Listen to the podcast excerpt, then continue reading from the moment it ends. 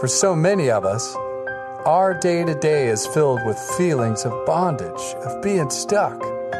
For some of us, it is being stuck with internal struggles, fears, even addictions that hold us tightly. For others of us, it is being stuck in a set of rules we dare not break, fearing what others and God will think of us if we are fully known. But what if there is more for us? What if there is freedom?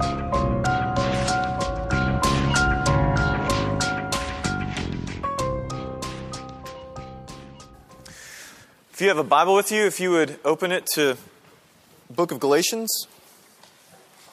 If you don't have a Bible with you, the, the text is printed for you in order of worship. And if you don't own one, there are five or six Bibles on the back table. One of those is now yours. Grab that at some point. Any way you can have the text in front of you, that would be good. As we uh, get started here this morning. When is it that we are truly free?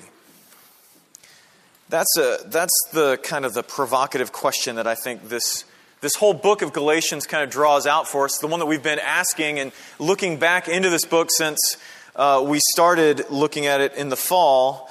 Uh, you know, some are going to say, that we are free when we can, we can pursue our, uh, we're, we're, we can pursue our own desires our own definition of happiness. Um, others would say it, it, not necessarily happiness, just whenever we can do what we want. Right? And still others would probably say, yeah, it's one of those things, Rick, but you got to have some boundaries in there because we're not crazy after all, right? Uh, now, we can call these like individualist notions of freedom because of something that we, we go that, that is completely unaddressed in our culture. We, when we think freedom, we automatically think the freedom for me. Right? We're not thinking freedom for, we're just thinking for me. And so we, it's an individualist notion. We, we kind of myopically, as a culture, focus on the individual. The Bible, though, argues that freedom comes um, not in any of these situations. It comes actually when we are who we were meant to be. When we are who we were meant to be and as it argues, in, a restored dependent relationship with God. And so, what we've been looking at throughout the course of this book is how that comes about and the challenges to that during this series in Galatians. This morning, we pick off where we left off last week. If you weren't here last week, we'll give enough context that it should be okay. You can always go onto our website or, or podcast it on, on iTunes if that's helpful to you. But uh, last week, what we saw was. Uh, was Paul drawing in the idea that we'll flesh out here in a minute that, that we are, as a people, freed. Uh, freed from the, the elementary principles of the world, those things, those basic assumptions that we've followed. And, and this morning, we pick up off of that, seeing that what looks like opposite paths to freedom, the freedom that we desire, are actually heading into the same direction. They're heading into bondage. And so, uh, if you have your place in Galatians 4, our habit here is to stand. So, if you'd stand, uh, we're going to be reading Galatians 4, verses 8 through 11. This is God's very word to us. Formerly, when you did not know God, you were enslaved to those things that by nature are not God's. But now that you have come to know God, or rather, to be known by God, how can you turn back again to the weak and worthless elementary principles of the world, whose slaves you want to be once more? You observe days and months and seasons and years. I am afraid I have labored over you in vain. This is God's word given that we might flourish. Would you pray with me? Father, we come into this room from different walks of life, different uh, places, different expectations. Some of us are here and we are hungry. We are hungry to hear from you. Others of us are here uh, already bored thinking about playoffs. Uh, others of us are just clinging to the gospel with our fingernails, hoping to hear something that'll help us get through tomorrow. Wherever we are, Lord, we need you to act. We need you to come and speak to us.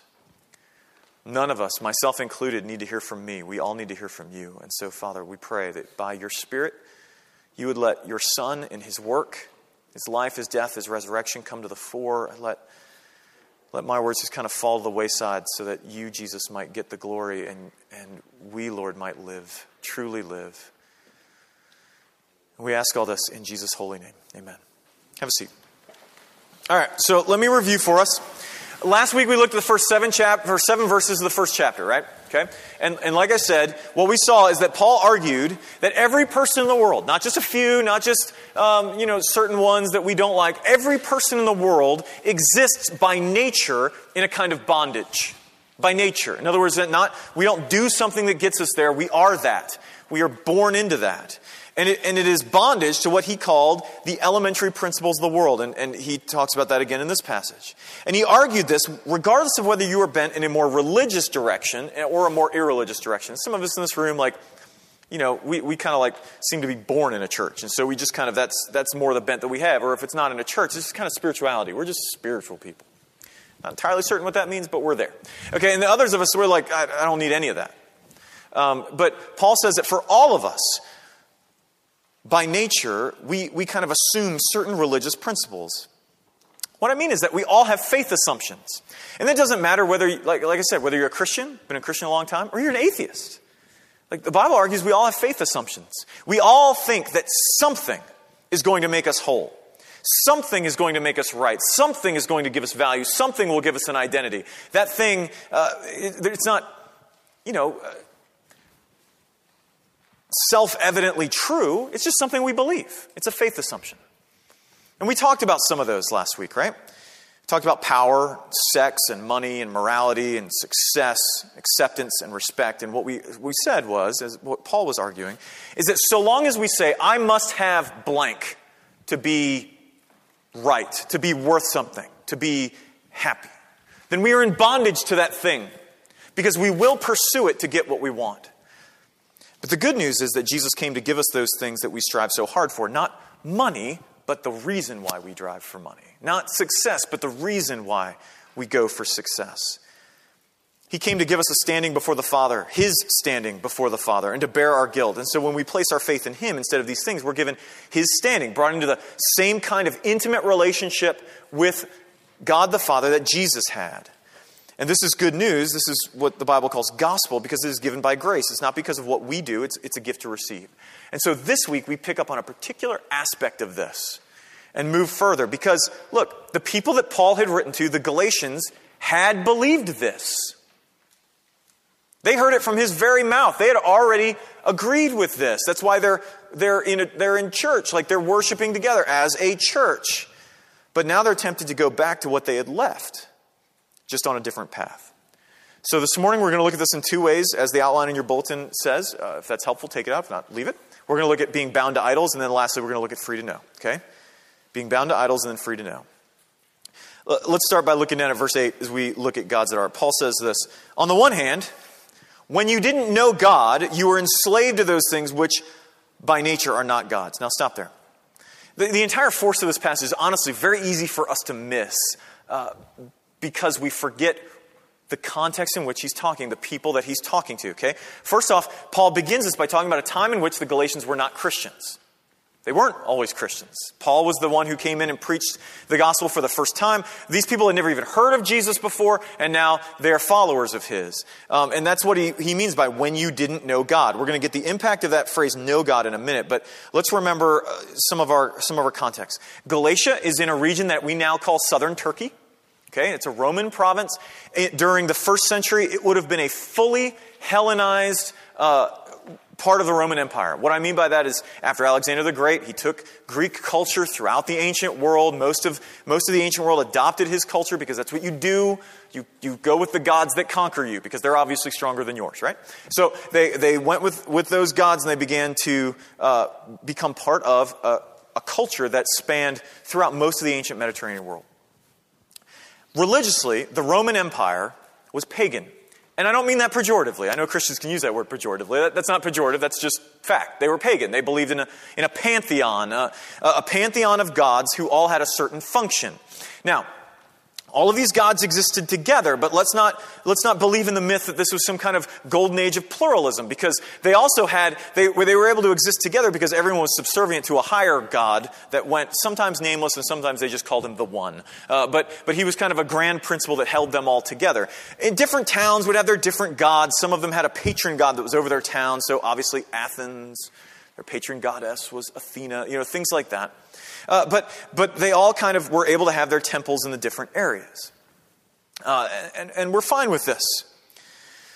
And all of these gods had certain things they did. So if you wanted your crops to grow, if you wanted food, uh, or if you wanted uh, your family to grow, you wanted your crops to grow or your family to grow, you go to the same person. Okay, you go to uh, you go to the temple of Artemis, or she also is called Diana. She's the fertility goddess, and you do some religious worship we won't talk about here in this place, and that, and that somehow makes your crops grow, okay? Um, if, if you wanted success in war, you went to the temple of Ares or, or Mars. If you wanted, um, uh, and, and also, everyone, to some extent, would, would offer incense, religious sacrifice, to, at the temple or the shrine of the emperor right? Because after Caesar Augustus, everybody in the ancient world was kind of getting on board with this idea that the emperor is a god.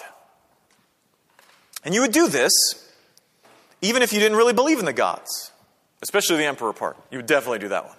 Because, as everyone knows, patriotism and religion were always mixed in the ancient world. So, that's the way you would do things to keep good civil order. Paul says, on the one hand, these things, because before you became a Christian, you were doing these things, and he says these things by their nature are not God's. But on the other hand, he says they were enslaved to them. And what he means really pings off what we talked about last week. Here's why. You and I, we laugh at fertility gods, right? We laugh at commerce gods, gods of, that are going to make keep your, your trade safe as you go on. The, we, we laugh at war gods. But that is until we realize and understand what it's all about. Because you see, fertility in the ancient world wasn't just about babies, it was about money. It was about money because at the end of the day, you, the more unpaid workers you have, the more workers you didn't have to pay, the more money you made, right? And it's free help. It was great. All you got to do is put a little bit of food in their mouths and it'll be free. It was about money. It was about security in your old age. There was no social security in the ancient world. If you wanted to be kept secure long after your ability to work, it was because you had children who would care for you. Uh, and it was about your legacy. My name. My legacy as a person. War, likewise, was, was not just. Look, people didn't go visit the war god because they were bloodthirsty. They went to visit the war god and worship and offer him sacrifice because they didn't want people coming and breaking their buildings, knocking their buildings down and disrupting their lives. They didn't want to lose, they wanted security. So they worshiped the war god. And of course, if you wanted a mate, you might want to go visit Aphrodite's temple and Get the love goddess's favor, okay? But you see, the things that these gods were visited for are the same things that you and I struggle with. Now, we've de- demythologized. Okay, we, we no longer, if we want, if we want uh, you know, financial security, we don't try and go feed the fertility god. You know, if we want, if we want security in our old age, we don't think, well, I got to go, got to go uh, offer sacrifice at the temple of Artemis. Like, we, we don't feed the god, we, we feed our retirement plan. That'll keep us safe when we're old, right? Till 2008 happens. If, if you wanted love and acceptance, you know, then you would visit a temple. Now, if you want to attract to a mate, you don't, you don't go visit Aphrodite. She can't help you. You just visit the gym. Make sure that you look real nice and have the right clothes and the right fit and everything, you know, goes right, and then you're good. The point is the same. If you want X, you must serve the God this way. And if you don't serve the God this way, you're probably not going to get X, right? And this is why Paul says they were enslaved. The reason he says that they aren't by nature gods is simple those things can never deliver on their promise. I don't know if you know this, or life does not work like a math equation. Okay? Often it does not work like that. I do this, I get this. It doesn't often work that way. Sometimes it does, but not always.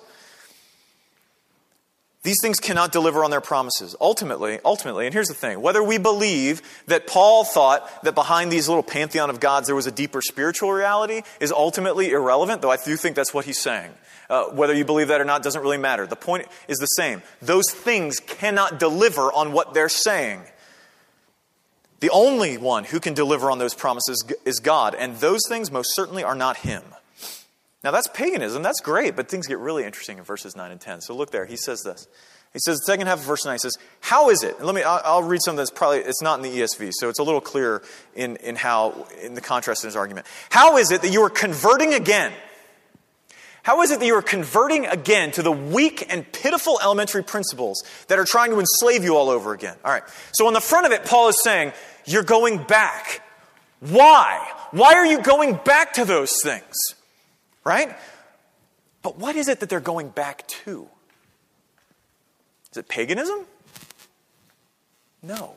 Okay? So let, me, let me remind us what has happened. Paul planted these churches in Galatia. He moved on. He had more work to do, and, and some people in the town did not like Paul there. So he left. These churches began to flourish, but as they were growing, other teachers came in and they said, Jesus, he's great. But you know, there's this thing called the Bible. Let me, let me, I know Paul talked to you a little bit about it, but let me, let me flesh it out for you. We have this book, it's called Leviticus. It's a really important book in the Old Testament. You should, you should read it. And, and in that book, it gives certain rules to keep. And in Deuteronomy, it keeps rules too. And, and Exodus has some. And you know what? Like, Jesus is great, but if you want to be right with God, if you want God to be happy with you, you better keep the rules. Okay, well, we'll take, you won't need to keep all the rules, but we'll give you a few. You, you gotta, you gotta um, eat the right things? Don't eat the things that God doesn't like. You gotta, you got to uh, hang out with the right people. Uh, and, and the way that you'll know they're the right people is by certain um, surgical procedures that are done on their, on their body. And, and you, need to, um, you need to keep the right seasons, the right festivals, the right days. That's what they're saying. That's what Paul means in verse 10. He says, You're keeping months and seasons and years. In other words, they're not going back to offering sacrifices to false gods. They're engaging in biblical legalism. They're opening up their, the, the Bible. Someone's opening up the scrolls for them and they're reading, here are all these rules. And what biblical legalism means is thinking that you're rule keeping, even rules in the Bible, keeping rules that are in the Bible, thinking that rule keeping makes you right before God. And Paul, Paul equates this, not with like, well, you're just, you're growing and developing in your faith. He calls it a conversion.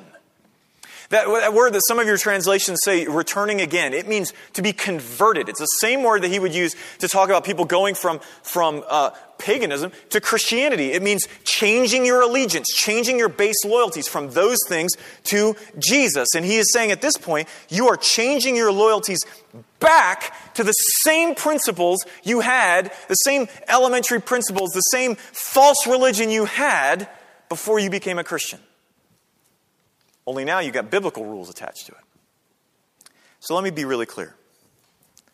Paul is saying that biblical re- legalism is worshiping a false God, is worshiping a false God. The God that can be appeased by keeping the rules, even biblical ones, Paul calls weak and pitiful is a weak and pitiful elementary principle. He says, by nature, it's not God at all. You're being converted. Now, this can be shocking to many of us, so let me unpack that as we talk about equating our gods. How is it that Paul can equate uh, biblical law keeping, like biblical legalism, with paganism? Because that seems bizarre to us. We see those two as utterly distinct, right? I mean, think with me. This would be like, if it were in our context, thinking of the kind of stereotypical, buttoned up to the neck uber fundamentalist as the same as the kind of buttoned down relativist, right? So you've got the uber fundamentalist, like, God likes me because I'm moral and I keep these good rules. And you've got the buttoned down relativist who says, oh, all roads lead to God and God just wants me to be happy. And Paul says, the same. That's the same path. You're walking the same road. Here's why. Both groups are trying to earn something from their God. Both. Whether, whether we call that, uh, we call what they're trying to earn salvation or wholeness or happiness or worth or value or whatever, they show that they think they have to earn it. Now, of course, they would never say that, right? They would never say that. I mean, uh, you know, the stereotypical Christian moralist may say that they're saved by grace alone. Oh, Jesus and Jesus alone. Until you go, well, can, can that person be saved by grace alone? You're like, ah. I don't know, man. They are far from God. Their lifestyle, the way they hang, the, what they do on Friday nights, like the, ah, they, they are far from God. You know, the relativists may say that all roads lead to God, but what they mean is that all roads lead to God which agree with their pluralistic worldview. because as soon as you say that there's a, there's, well, this road that claims exclusivity, that it's this road and any other. They go, no, no, no, no. Okay, well, out of bounds. All of these roads lead to God, the ones that agree with the way I look at the world. But that one? No, no, no. Uh uh-uh. uh You claim exclusive claims, you're out. God doesn't like you anymore. See, both groups are assuming a false God, a God that is happy with service, who needs you to work who gives you rules and conditions uh, his or her response based on how you're doing with those rules. Now, those rules could be the sort that say, like, you have to do X, Y, or Z for God to be happy with you, or they could be the sort that say that you have to be completely, you know, quote unquote, authentic to your desires to be happy, but they're all rules. And this is why Paul calls them weak and pitiful, because neither can deliver on what they promise. Ultimately, if your acceptance by God, if, you're, if God's accepting you is based on, you know, uh, what you do, if your value, your identity is based on what you do, then you will always have to keep up your obedience, your work, your efforts to maintain it. And what's worse, you'll never know if you've done enough to achieve it. How will you ever know? And so it creates a kind of psychological insecurity in us. And many of us struggle with that day in, day out. We can cover it up. Let, us be honest with it. If you struggle with that, you know as well as I do, you cover it up with a kind of arrogance and self righteousness, don't you?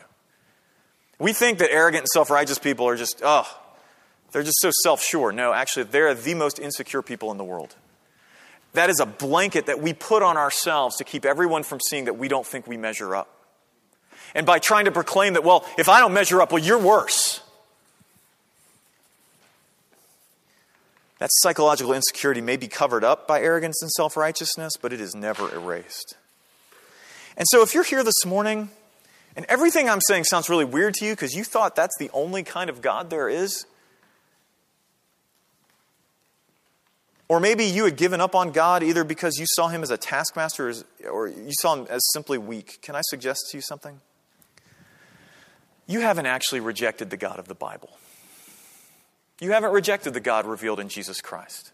The God you've rejected is a false God, and you were right to reject him. I'm proud of you. Good job. I'm glad you did. But that brings us to the beginning of verse 9 and being free to know, right? Paul had already said that on the one hand, before you knew God, and now he continues. On the other hand, now that you do know God, or rather, he says, now that you've been known by God. Now, stop there. There's so much in this little phrase that will blow your mind, okay? Let's begin with that notion of knowing God. All right, one of the, for me, one of the most formative books my early Christian life was a book by J.I. Packer called Knowing God. It's classic, read it. I don't often, I, I barely ever recommend books from the pulpit. Read that book, read it often, uh, like every couple of years. In the very first chapter of that book, Packer talks about the difference between knowing about God and knowing God. And that's a huge distinction, and one, honestly, that we don't often grasp because we think relationship can be done in 140 characters or less. Right? We think that's, oh, I have lots of friends. So you see, they follow me, they know me. No, they don't. Okay? They don't. Uh, to, know some, to know about someone is to have observed them, right? You may not know a lot about C.S. Lewis. You may know where he lived, uh, where he taught. You may even know a good bit of his thought. Maybe perhaps you've read a lot of his work and you're just you're kind of an expert on Lewis. Uh, that's great, but you don't you don't actually know him. I mean, on the surface, because he's dead. But other than that, like you, you don't know him because you're not in relationship with him. Okay. But most people think that knowing about is what we mean when we talk about knowing God. You know what he's done, you know what he wants, but not really that you're in a relationship with him. And that seems weird to us that that's, that's what it would be about because what we tend to think is that really all really God really wants from us is obedience, maybe adoration, service. He wants us to do something for him. But the scriptures are clear, so listen to me. Like, God doesn't need us. Acts 17 says that, the apostle preached, he says that um, God is not served by human hands as if he needs anything from us. You know, Luke in Luke 19, Jesus, and for coming into Jerusalem, the people are singing and they're like, Jesus, can you tell him to shut up? And he's like, if I tell him to be quiet, the rocks are going to start singing. Which is basically like, I don't need them to sing.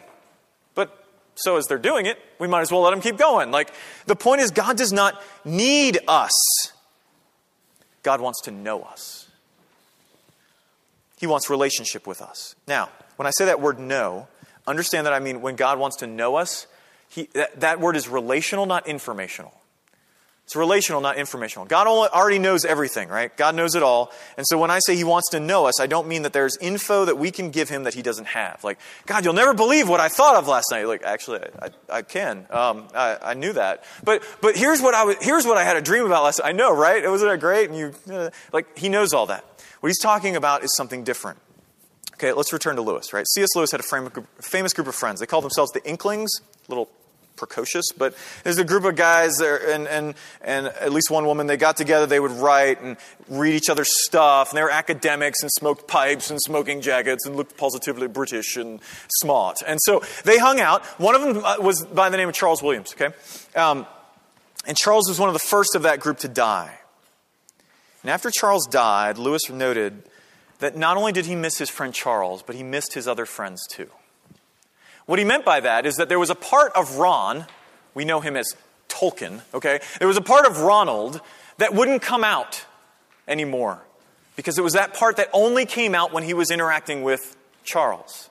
The way he laughed at certain amount of Charles' jokes, the way he did things. There are, he would no longer have Charles, but he would no longer also have Ron, okay? Relationship is like that. Knowing another is about intimacy. It's, a, it, it's not just information. It's about having another delight in us and to be delighted in by us. It is being appreciated, not for being the same, but for being who we are. But the problem with this, as it relates to God for us, is that I'm not sure you and I really want to be known by God, right? Because we know our flaws, we know our failures, we know our foibles. And so we ask the question if He knows us, will He love us? If He really knows us, Will He love us? Can we be known fully by God and loved completely by Him as well? And, friends, that's the great news of the gospel. We have failures, plenty of them. The Bible calls those sins, okay? We have lots of them. All of us do. Uh, and, and though we think of them as rule breaking, really they're about relationship and they're about re- betraying God relationally. But see, this is why Jesus came. Because Jesus bore our sins on the cross and because he lived the life we never could, we are forgiven. And this means that in Christ, we can be known fully and loved completely without either having to make up for or to mitigate our failures. We neither have to gloss them over and say, well, they really weren't that big a deal, nor do we have to try and go, I know they're a big deal, and so here's what I'm doing to make up for them. Because in Christ, we are loved fully and known completely. But the second thing about this little phrase is this notion that it isn't that we know God, but in fact have been known by Him. All right? This is so huge. I already used when I was when we started off. I used the word grace, uh, but I need to make it clear what I meant.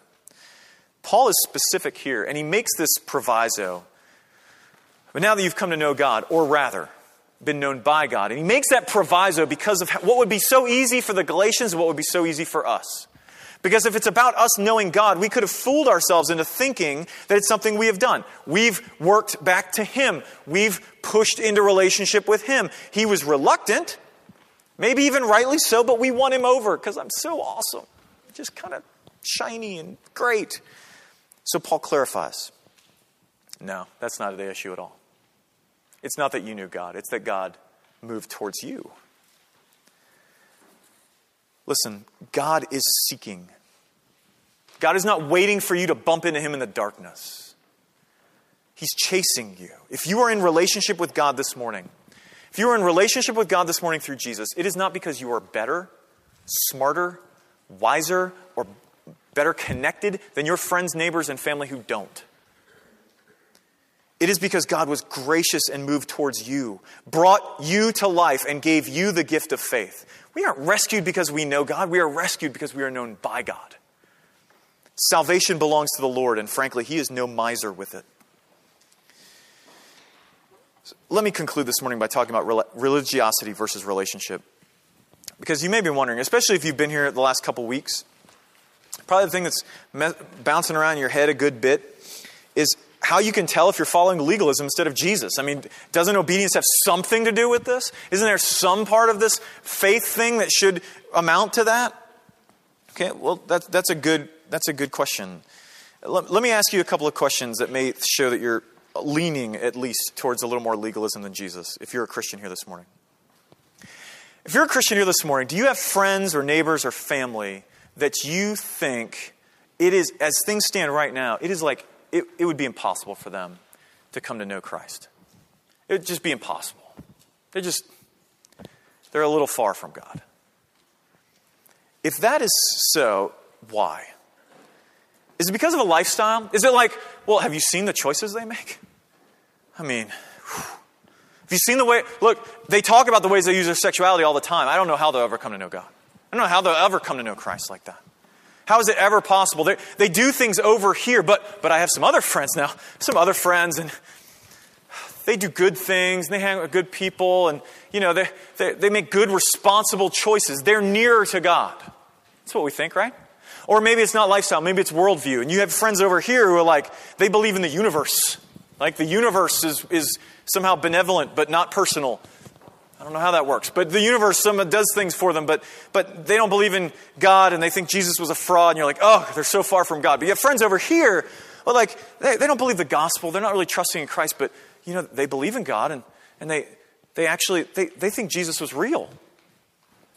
And they even try to do, do good biblical things, and you think to yourself, they're nearer to God than, look, I don't mean to offend you. Maybe I do. I, I hope it doesn't. But listen, if the Bible has two categories of people dead and alive. Dead and alive. And you can be dead and be over here and look like you're really far from God, and you can be dead and be sitting in this church right now, listening to me. Maybe you've been here since we started this church, and you could be dead. You're no closer to God because you're here than your friends who are over here. The only thing that makes us close to God is the life, death, and resurrection of Jesus. And if you're not claiming that, I don't care where on the graded spectrum you are, dead. This isn't Monty Python, right?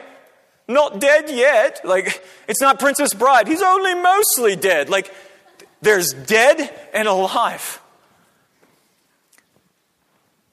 And if you're thinking that you have friends and neighbors who are, you know, they're, they're only mostly dead, then can I tell you, like, you're leaning towards legalism and not towards Jesus.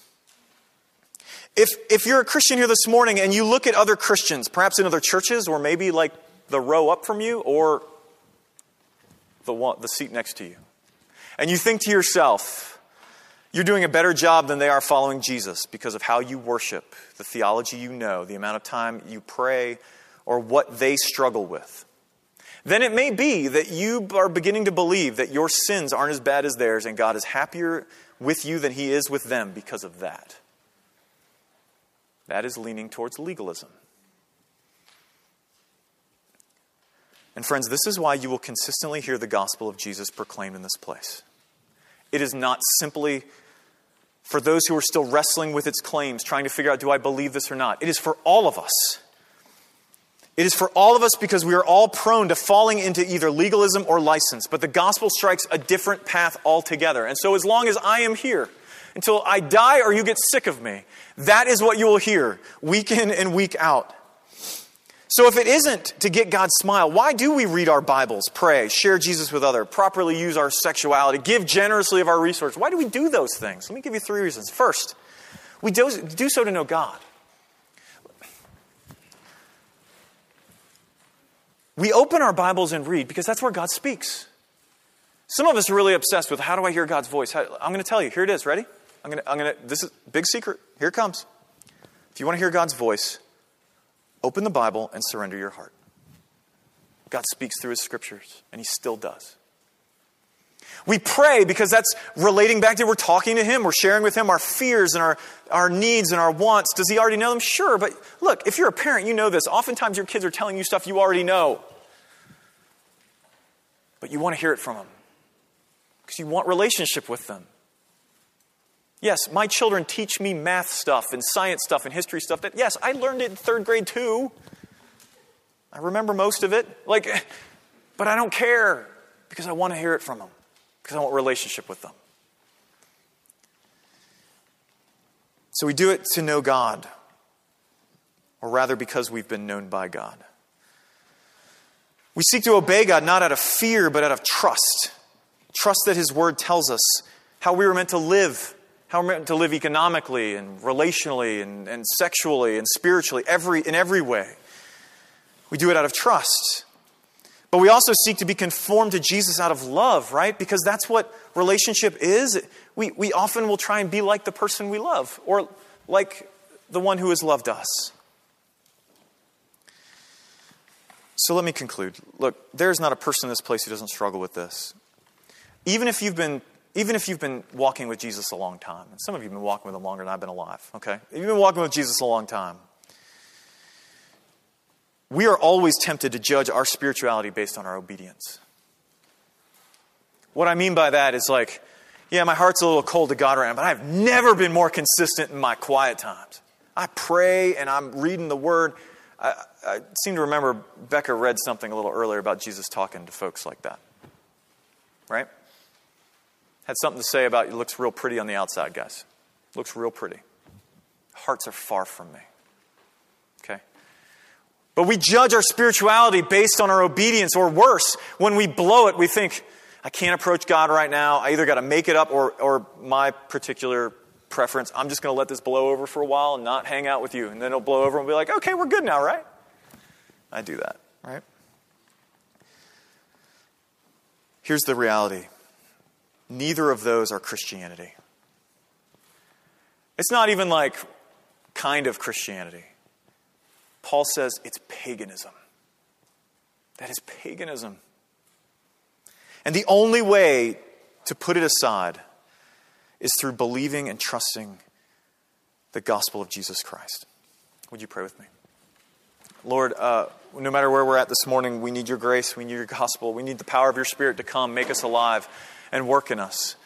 Uh, we can't, whether we've been walking with Jesus for a ton of time or we, we aren't yet, we, we still can't make ourselves walk closer to you. It's all from grace. It's all from grace. And so we, we come and we ask for that grace.